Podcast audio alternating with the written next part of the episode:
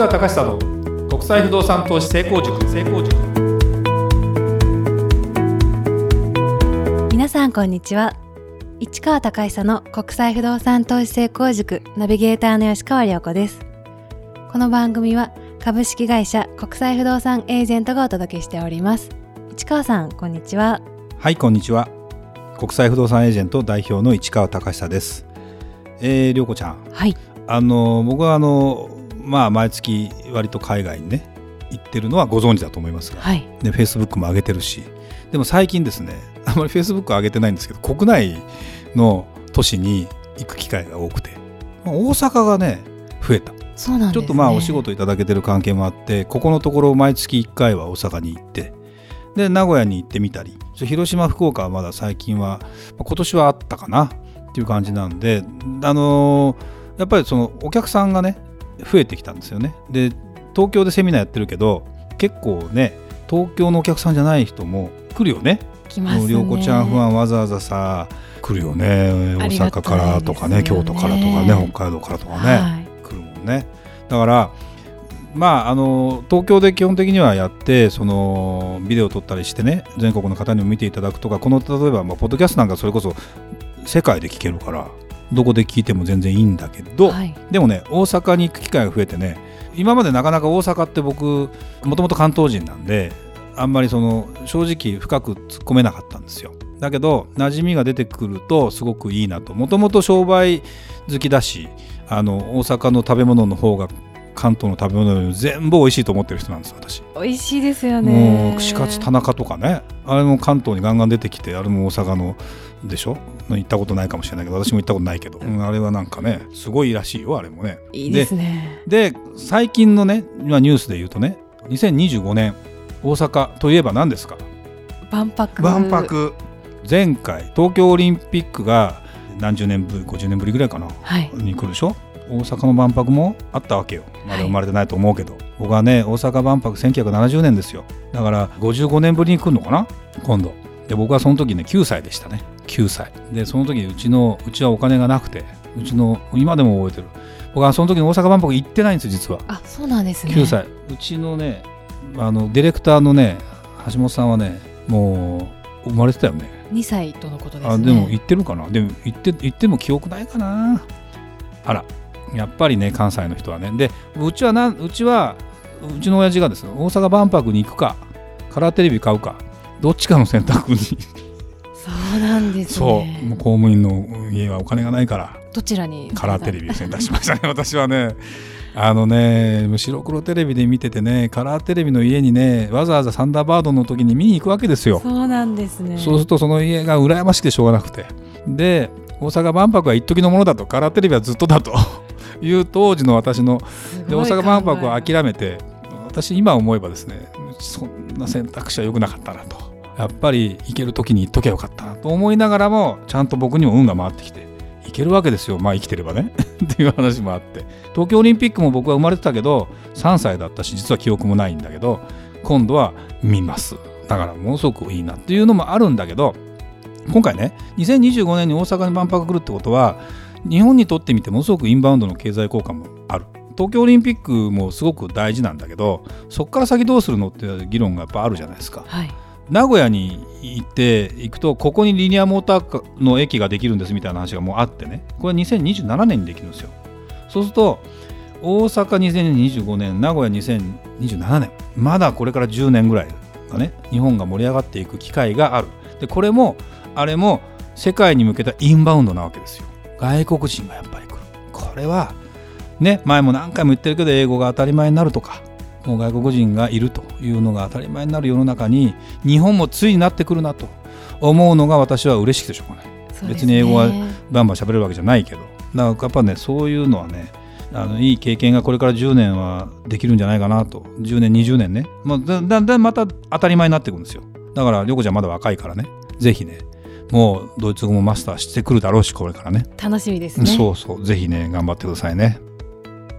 それでは今日の番組始まりです。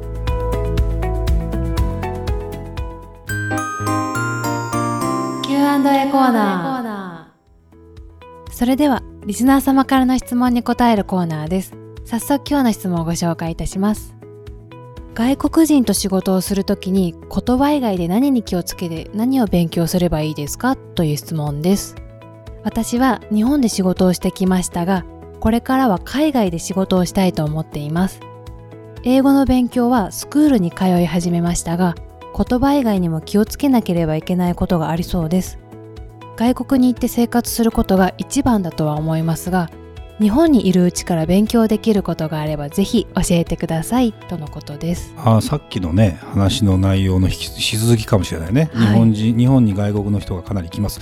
もう普通に東京なんかも歩いてると繁華街とか歩いてると外国人多いよね、多いですね、うん、だから本当にね多い。で言葉の問題っていうのがやっぱ日本人からするとものすごくやっぱりあの大変なことになるんだけども僕はペラペラじゃない私が言うのもなんですけど言葉の問題以上にその国その国の文化とか考え方とかいろんなことがあるなというふうに思います。例えば仕事の仕方ね。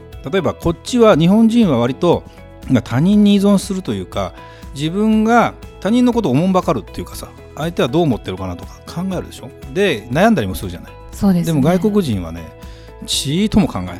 不思議ですね。でもで言わなきゃ分かんない。でも言えばそうかとでも言っても忘れる。だからね日本人ってねこれはね僕は思うにですねものすごい優秀ですよ。そうなんね。この民族は。日本が歴史的にやっぱりその植民地化されなかったとかまあ太平洋戦争で負けたからもちろんねいろいろ GHQ にはどうのこうのと言いながらちょっと調子に乗って失敗したで中国ねでも日本人ってもっとうまくやってれば本当に世界をねあのだってイギリスがやってたのと時代間違えてやり方ちょっと失敗したっていうような感じじゃないですか。世界征服したのってね思えば。全然できると思う。でもそのぐらい日本人っていうのは素晴らしいなと思う反面外国人は本当に言わなきゃ分かんない。というのがものすごくやっぱあるのでこの仕事を預けました。さあどうなりましたかっていうのをまたこっちも一日リセットしてはいこれどうなりましたかからスタートしないとやっぱりダメ。だからそれはね当たり前だと思ってた方がいいかもしれないね。でもそこで後腐れもないし変なその言葉もないので非常にえそこら辺の部分はまあどこの国でも共通かもしれないけどまあでもね国民性ってのもすごくあって例えばタイの人タイとベトナムまあ涼子ちゃんから見れば同じようなかもしれないけど実際に行ってみて何が思うかというとタイに行って車乗ってクラクション鳴らしてる人は誰もいない。そうなんですね。渋滞してぶつかりそうになっても絶対鳴らさないで鳴らしたら最後ならしいんだよ。もうもうね大喧嘩になるんじゃない。もう基本的にみんな我慢するというか。でそれって日本人よりもすごいというか。あの優しいのよ。ものすごい優しいの。だからじゃあ日本人が全ての国よりも優しいかってわけでもない。でだから自己主張も大事なんだけどその国その国でやっぱりそういう文化も違うし考え方も違う。まあそれは宗教に基づいてるのかあの文明に基づいてるのかとか文化に基づいてるのかっていろいろあるんでね。一概には言えないんだけどもまあそうだな。タイなんかも別にあんまりぞどっかの属国になったわけじゃないんですよ実は。だからその支配されてる国とかもによっても全然違ったりするしでアメリカなんかは基本的にねアメリカがナンバーワンだと思ってるわけ世界で。はい。中国人もそうだけどね。そうするとねアメリカだ今トランプ大統領がアメリカイズナンバーワンって言ってるのはもうアメリカ人の本音なわけでもねそれはそうだよ。国土がでかくて人口がね多くて GDP が世界一だったらそれはナンバーワンだと思う方が普通じゃない？そうですね。だよね、はい。だからでも日本って中国に抜かれはしたけどそれまではナンバー2だったのよ。今はアメリカ中国日本ドイツなの GDP のはい。全体のね、まあ、人口比人口を全部ひっくるめての話だけどって思うと日本ってものすごくすごいじゃない。そうですね。でもアメリカがそこの位置づけにあるっていうのは確かじゃない。でドイツがそこに来てるっていうのもすごくよくわかる。でそうじゃない国なんかもいっぱいある。っていう中で言うとすごくね仕事をする時にやっぱりその国の人たちが何を考えてどういう雰囲気なのかっていうのはもっともっとなんだろうな。やっぱコミュニケーション取った方がいいよね。で言葉が通じないとなかなかイライラするんででも人間さあの多分外国人と付き合えば分かると思うけど、はい。なんとかなるって。まあそうこうしてるうちに覚えたりするんだろうけど。で絶対に言えることはどんな人でも何年かいてば喋れるんだわ。絶対そういう環境にさえいれば。そうなんですかね。そうよ。だってさ使わなきゃ生きていけなかった。お相撲さんなんか今モンゴル人いっぱいいるでしょ、はい。日本に来る時にはモンゴルしゃべれあ日本語しゃべれないんだよ。でもああやって普通の日本人のようにしゃべるわけよ。あのあの世界に入ったらああなるわけ。ということは中途半端な人は中途半端なままに終わるかもしれない。それは誰かその通訳がいたり自分は日本のその中で生活してるみたいになったら外国行っても一緒じゃないでもでそれって能力じゃないじゃない絶対環境適応の話なんで、はい多少の個人差あってもだって誰だって喋れるようになるんだもんと思うとあんまりそこに重きは置かなくてどちらかというとただビジネスやろうと思うと誤解を生じるということとかコミュニケーションの取り方っていうのはものすごくあるけど日本人ってやっぱり言わない傾向があるからそれはあんまり外国人とやるだけ得策ではないよね。はっきり一応アイデンティティというか私はこうなんだ。だからよくディベートの授業っていうのがあっていいか悪いか別として私は A, A 側の意見を主張します。私は B 側の意見を主張します。今学校の授業でも取り入れられてるけどそんなことをねやれやることで自己主張ができるようになるんだって。合ってるか間違ってるか別として。で私は実はですね生まれながらにしてですね誰からもそこに対しておとなしいねと言われたことないからあの 自己主張できたんだよね昔からっていうのは俺は外人かと思いながらですねだから全然困んないのはそこら辺なのかもしれないね。そうですうん、ね、だからでその時に自分は何者なのか日本ってどういう国なのか日本のいいところ言えっていうふうに外国人から言われた時に言えなきゃダメなの。明確に。いいんだ合ってるか間違ってるか。いいんだよ。テレビのコメンテーターって売れる人ってどんな人か分かる？まあズバズバ言いう人それが正しいかどうかは別としても非難浴びようがねだからいいんだよ。だからやっぱりそこはアイデンティティというか自己主張であり自己確立でありそういうものはねもうあのある意味必要になってくるんじゃないかなという気はしますね。はい。だからまあそうやって頑張って勉強していただければいいかなと思います。はい。ありがとうございました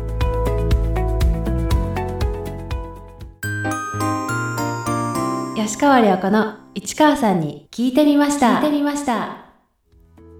市川さんの訪問した海外の国都市についていろいろ聞いちゃおうというコーナーです、えーまた今回もいろんなお話を市川さんに聞かせていただきたいと思っております、えー今回も前回に引き続きドイツについてお聞きしたいと思います。はい。